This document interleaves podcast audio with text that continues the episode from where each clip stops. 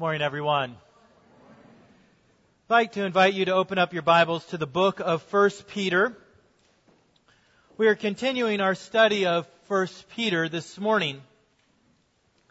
And as we have pointed out, 1 Peter begins in uh, chapter 1 with a greeting and then uh, a blessing that is given to the church, speaking over them what the Lord has done through Jesus Christ to call us out of death in our sin to new life in Jesus Christ, even that the Father has caused us to be born again to a living hope. The foundation, the theological foundation upon which we place our hope for eternal life is laid out for us. As we continue through chapter 1, starting in verse 13, you might even have a heading there in your Bible that says, called to be holy. Really, the rest of the book of 1 Peter is outlining for us what it means to live as a holy people before the Lord. And this morning, as we turn our attention to verses 18 through 21, we will see the foundation and the hope that we have to grow in holiness. So let us turn our attention now to God's Word. We'll begin in verse 13 of chapter 1 and read to the, uh, through verse 21. This is God's holy word for us, His people. Therefore, preparing your minds for action and being sober minded, set your hope fully on the grace that will be brought to you at the revelation of Jesus Christ. As obedient children, do not be conformed to the passions of your former ignorance, but as he who called you is holy, you also be holy in all of your conduct, since it is written, You shall be holy, for I am holy.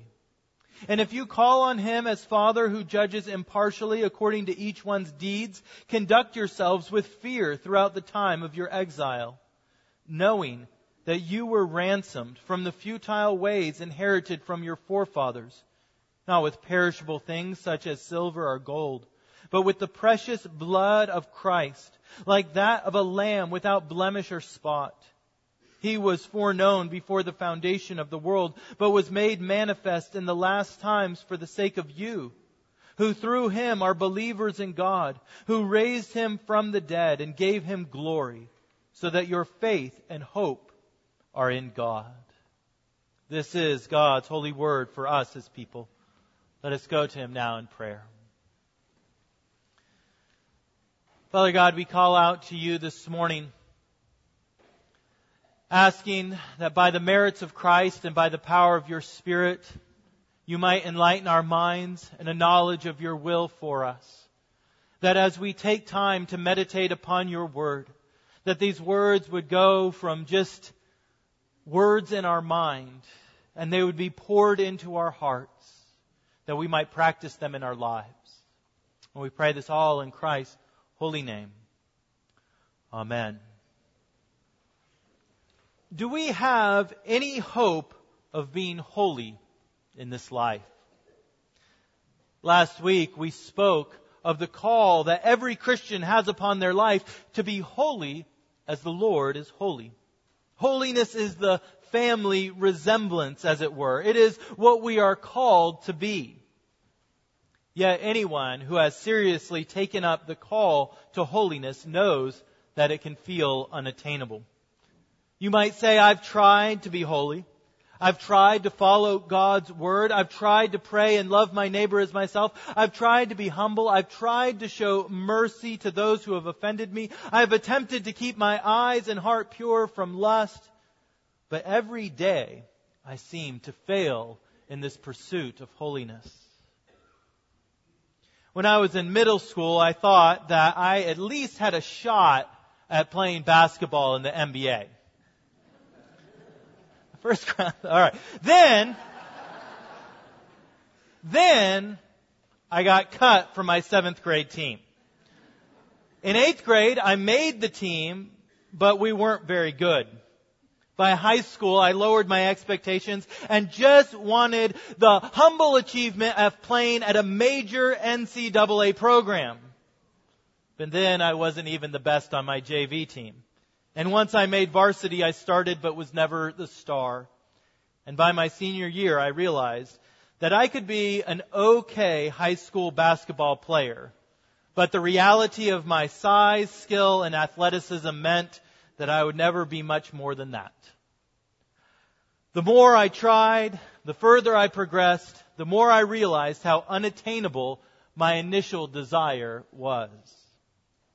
And I'm sure that each of you have had similar desires. Good desires.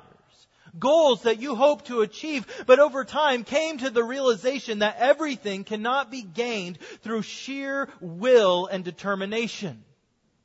You might have said, you know, I am going to be the perfect parent.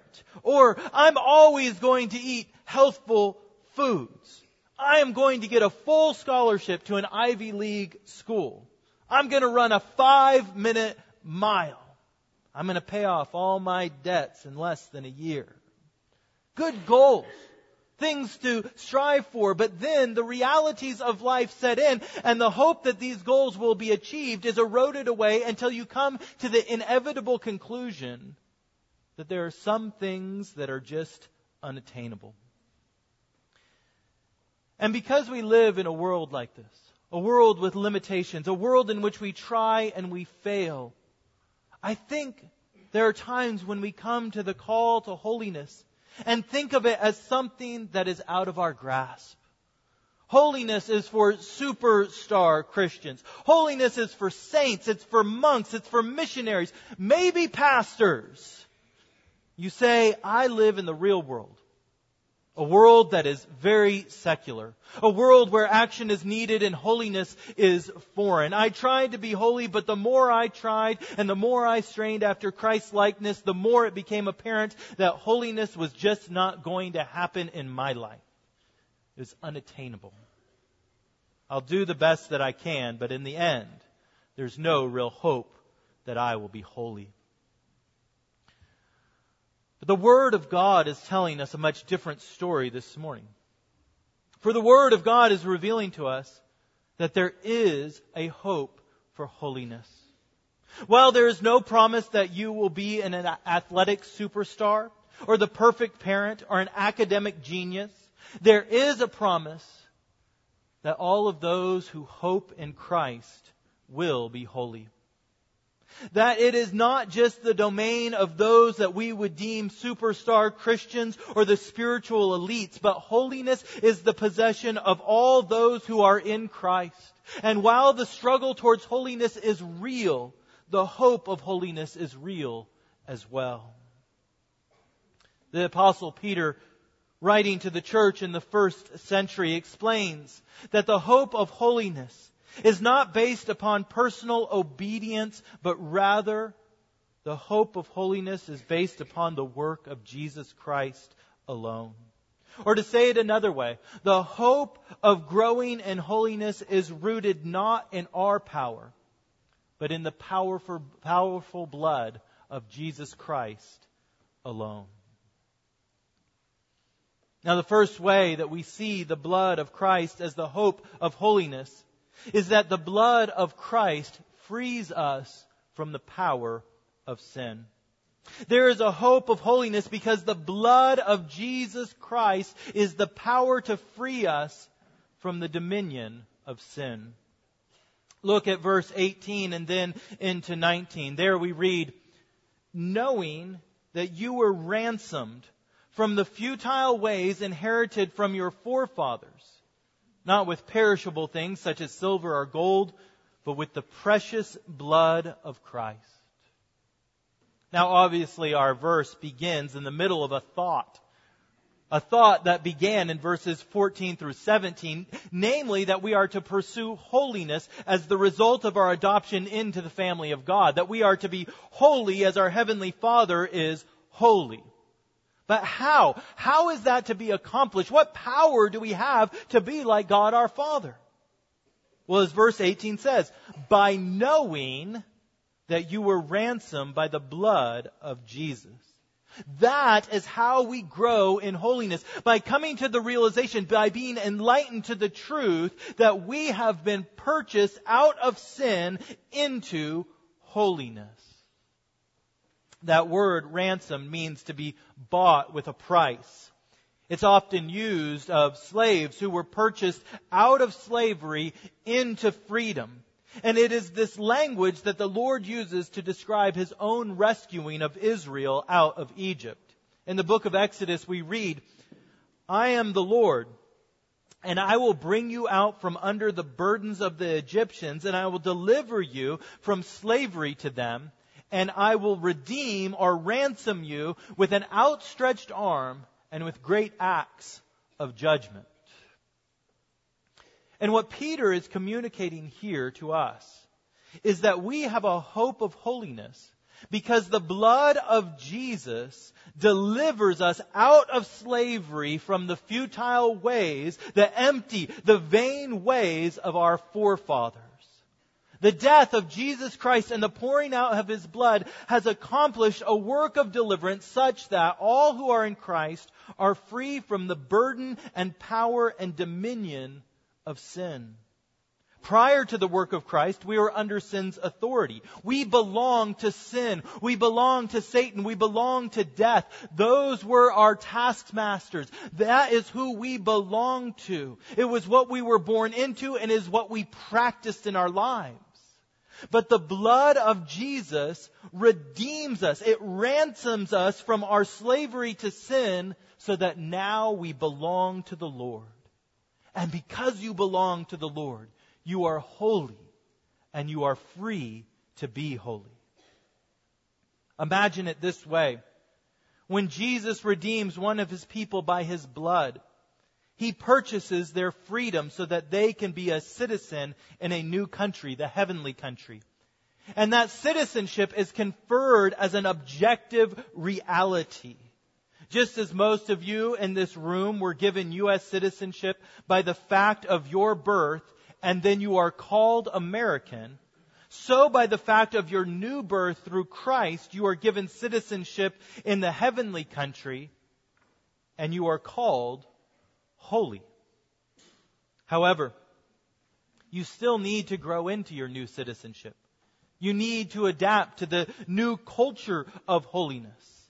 And the blood of Jesus Christ not only confers upon you a status of holy, but it also frees you from the forces of sin so that you can grow to be more and more holy. Because the blood of Jesus has ransomed you, you now have the power to grow in holiness. You see, what the verse calls the futile ways of our forefathers. That was the culture of sin that we were brought up in, that we were enslaved to. It's what we practiced. It was what our habits were. They were sinful. They were empty. They were vain. But what the Bible is teaching us this morning is that because the blood of Jesus Christ was poured out on our behalf, because we have been ransomed out of the dominion of sin, we now are free from sin and we can begin to grow in holiness. We can begin to grow as one who is a citizen of the world that is to come. I think that we are quick to state that, well, you know, well, of course we cannot be completely free of sinful practices while we are here on earth, and that is true. We will continue to struggle with sin throughout our lives. And yes, we can't be perfect, but we can be holy. We can be free from the power of sin. We can begin to grow in the practices that reflect the fact that we belong to the Lord. There is power in the blood of Jesus to free us from sin. And that means that by the work of Christ, you've been given the power to overcome sin and live a life of holiness. Sin used to be your master. It used to bind you so that you were helpless. But for all of you who are, who are in Christ, you have been freed from the vain, sinful, and empty ways of the past. And you have a hope for holiness. Now, when we have put all of our effort, all of our emotion into a task, it's not uncommon to say something like, I put my blood, sweat, and tears into this job. Right? Maybe you've said that before. It's a way of saying that you have put your whole self on the line. You have given all that you are to see a task accomplished, to start a business, to finish a degree, to raise a child. And while blood, sweat, and tears have no monetary value, they are emblematic of the costliness of the sacrifice you make, the value of your own life poured into seeing a task accomplished. As those who have been called to be holy, we should pursue holiness with such dedication that we might say, I have put my blood, sweat, and tears into being holy, into being like my Father. But what our text is teaching us this morning is that our hope for holiness is not derived from the costly sacrifice that we make of our own lives to follow Christ, but rather that Christ, in his desire to make you holy, poured out his own blood, sweat, and tears. For it is His blood, His life, that is our hope for holiness. Again, look at verses 18 and 19. Peter says, knowing that you were ransomed from the futile ways inherited from your forefathers, not with perishable things such as silver or gold, but with the precious blood of Jesus like that of a lamb without blemish or spot. You see, all Christians are called to pursue holiness, knowing that it has been won for them. It has been purchased for them by the precious blood of Jesus. You see, if we would seek holiness according to our own blood, our own effort, we would quickly realize that we do not have the power or the purity in our blood to win the prize of holiness. We are naturally anemic towards holiness. But the blood of Jesus is of such worth that it gives us great hope.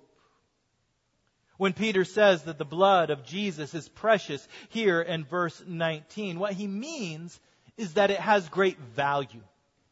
The blood of Jesus is of the highest worth or quality because it is the worth of God Himself. Jesus is the second person of the Trinity. The Son of God died not only as a man, but as man and God. For in the one person of Jesus, the divine and human natures are inseparably joined together so that in Acts 20, 28, we read that God obtained the church with his own blood. You see, the work to cleanse a people, to make them holy, was accomplished by the infinitely valuable blood of God Himself. For when Jesus died on the cross, God himself died on the cross and poured out his infinitely worthy and powerful blood. That is your hope that you will be holy. That God put his blood, sweat, and tears to the task. This blood is not only precious because it is of such great worth, but also because it is of such great purity.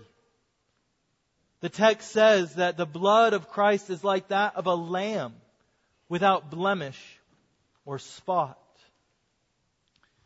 As I'm sure that each and every one of you here remember from our study of the book of Numbers, I'll test you on it, that to maintain daily communion with the Lord, an offering had to be made. And the offering is spelled out with these same words. Each day, a lamb without blemish was to be offered before the Lord. A sacrifice, an atonement made so that sin might be covered through the shedding of blood. And Peter is saying that we have a hope of holiness not because we have poured out our effort, but because Jesus has become the atoning sacrifice to cover over our sin. He was without sin. He lived a life completely free from rebellion and transgression. And so His blood is completely pure. We have a hope of holiness because this blood has been offered to us. The value and purity of his blood is of such great worth that there is no way that it will not accomplish its goal. You might think that you have put a lot of effort into being like Christ, but Jesus has put much more, for he has poured out his blood into seeing that you become holy. And if God has given us this gift, would he hold back from us anything else that we need to be like Christ? As Paul says in Romans 8, he who did not spare his own son, but gave him up for us all, how will he not also with him graciously give us all things? For our hope for holiness is the price that has been paid, the work that has been done. For why would such a price be paid if the goods were not procured? Why pour out the precious blood of Jesus if holiness is not to be accomplished? God the Father would not be so cavalier with the blood of God the Son any more than any of you would be cavalier with the life of your own child. You see, the hope that we have that we will be holy is the infinite worth and absolute purity of the blood of Jesus Christ that was paid that we might be holy. Our hope of holiness is that the blood of Jesus Christ frees us. Our hope of holiness is that the blood of Jesus Christ is precious. And the final thing I want you to see is that our hope for holiness is that the blood of Jesus is imperishable. That is, the blood of Jesus is life without end. Look at verses 20 and 21. There we read that Jesus, in his role as a lamb without spot or blemish, Jesus in his role as the one who would atone for our sins, that he was foreknown before the foundation of the world, but was made manifest in the last times for the sake of you who through him are believers in God, who raised him from the dead and gave him glory, so that your faith and hope are in God. Now in this verse, Peter is setting up a contrast between what he calls in verse 18 perishable things, such as silver or gold, and the imperishable blood of Jesus. Here, Peter makes it clear that Christ, as an atoning sacrifice, was known in this role even before the foundation of the world. Even before the world was made, God the Father and God the Son had an intention to save a people out of their sin through the sacrifice of Jesus Christ. In eternity past, it was God the Father and God the Son who planned to save his people from their sins. As Peter explained on the day of Pentecost, Jesus was delivered up according to the definite plan and foreknowledge of God. Yet this contrast continues between perishable and imperishable. For Peter goes on to say that following the death of Christ, God raised him from the dead and gave him the glory of his eternal life. You see, gold and silver or whatever earthly valuables you put forward are going to fade away. They weren't there before the world was made, and they will fade in the coming of our Lord Jesus Christ. They are transient. They are decaying. They will not last. But the blood of Jesus was poured out, and when he went to the grave, it did not stay in the grave, but he overcame death. He defeated death, and God's Holy One did not see one bit of decay. His blood is imperishable. We have a hope for holiness because the blood of Jesus will never lose its power to provide life. From before the foundation of the world, it stood as the hope for redemption, and into glory everlasting, the blood of Jesus will flow with eternal life. For the imperishable nature of the blood of Christ is why we need not continually make sacrifices before the Lord to cover our sin and regain holiness. We don't need day in and day out to offer a lamb without spot or blemish because the Lamb of God has poured out his imperishable blood. Christ died once and for all, and now his blood eternally stands as our hope for holiness. For Christ died once and for all. We do not need to make sacrifices. We do not need to provide a covering for our own sin. For as verse 21 concludes, your faith and hope are in God. They're not in you. They're not in your power. Your hope for holiness is not you. Your hope for holiness is Christ. This is the point that Peter has been laboring to make. It is the point that I pray you understand this day. That you would pursue holiness with all that you are and all the power that you have. That you would not give up. That you would not think that it is unattainable. But not based upon the fact that you have such power towards holiness. But based upon the fact that Jesus poured out His blood for you. That you might be holy. Now this morning, we come to the communion table. And we come to receive in faith the body and the blood of Jesus Christ with all of his benefits. Now, it's important for us to understand that we do not come to receive physically the body and blood of Jesus Christ. The bread and the wine do not physically turn into the body and blood of Jesus. For by his imperishable blood, it's impossible that he should be sacrificed again. However, we do believe that more is happening in this sacrament than a mere remembering of what Jesus did on the cross. The power of the sacrament is not just that you can think about what Jesus did and then give yourself the power to be holy.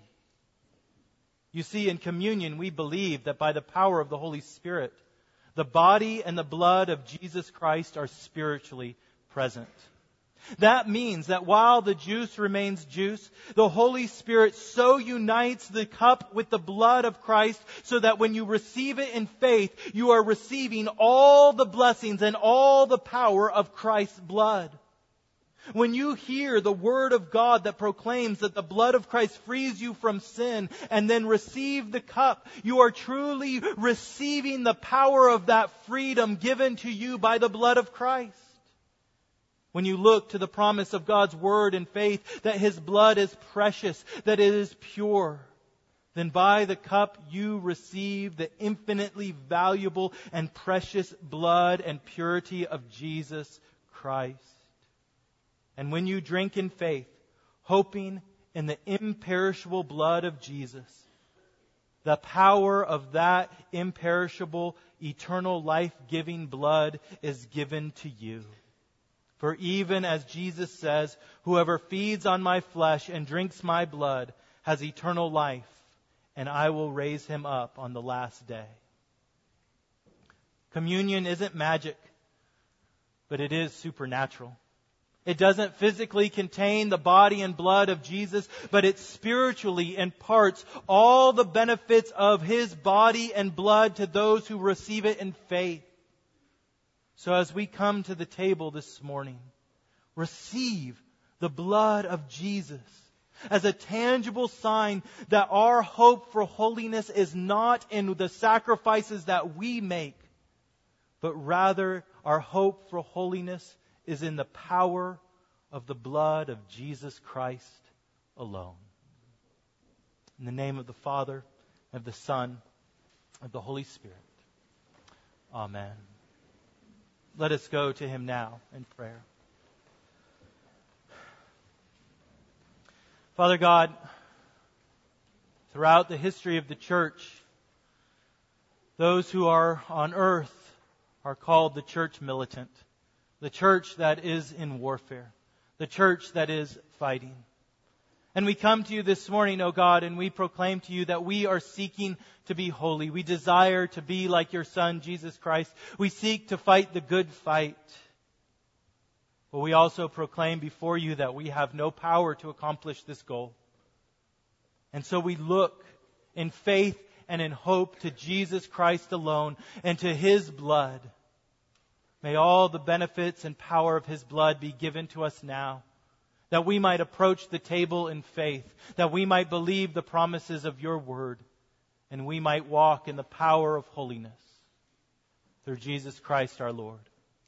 Amen.